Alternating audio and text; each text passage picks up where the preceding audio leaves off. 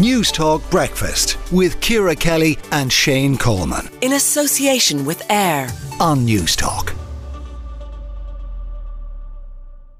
The gap between Ireland's most disadvantaged areas and the national average has increased. That is according to the 2022 Pobal HP Deprivation Index, which has been launched today. And Anna Shakespeare, the CEO of Pobal, joins us now.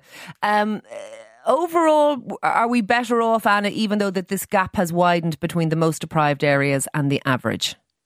Absolutely, Kathleen. Nationwide, the picture has improved with improvements in measures such as employment and population growth, seeing Ireland return to pre crash 2006 levels. Um, but as you say, there has been an increase in the numbers of areas that are classed as very or extremely disadvantaged. Um, what we're also seeing is that the impact of new housing developments is leading to new areas of affluence being recorded outside of traditional suburban areas, while parts of Cork and Galway are now also experiencing the levels of growth that had primarily been seen in Dublin previously. Um, and, and just it might be helpful to to understand what the index is. It's it's the most comprehensive analysis of the levels of disadvantage in communities across Ireland, and it's a really powerful tool that's used by government and state agencies to make sure they target resources correctly. So they use it to target disadvantage. So some of the examples that we have um, of that is that you know, for example, the Department of Education use this information to inform which schools are designated with the DEIS status. The HSE, for example, use the index to decide where certain health resources will be required. And here in Pobal, it helps us support the Department of Rural and Community Development okay. administer the SICAP programme, so, which is so specifically designed to address persistent this, levels. Yeah, yeah, mapping this is really important, is what I'm taking from all of that. There's just under 200,000 people living in areas uh, uh, of significant and extreme deprivation. That's about 4% of the population.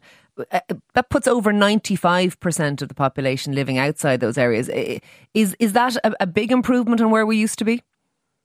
Um, well, we've moved from 3% to just to 3.8%. So in, in relative terms, the individuals who comprise that 3.8% are just under 200,000. Their experience has not improved at the same rate or pace um, as the rest, that other 95% that you referenced, Kathleen. Um, the index gives us a very rounded view of the lived experience of disadvantage beyond simply measuring income poverty.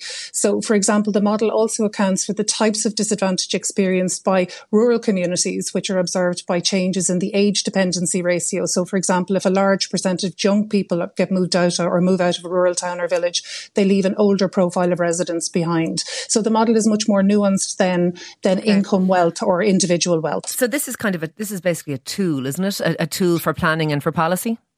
Very, very much so. Very much so. Um, and as I said, uh, you know, this information is utilized across government departments to target resources. We make this information uh, freely available on our website, pobal.ie.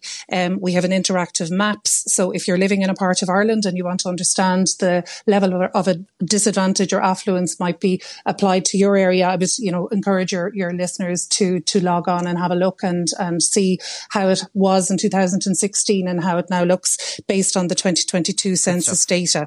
Yeah. Thank you very much for speaking to us this morning. We do appreciate it. That is Anna Shakespeare there, CEO.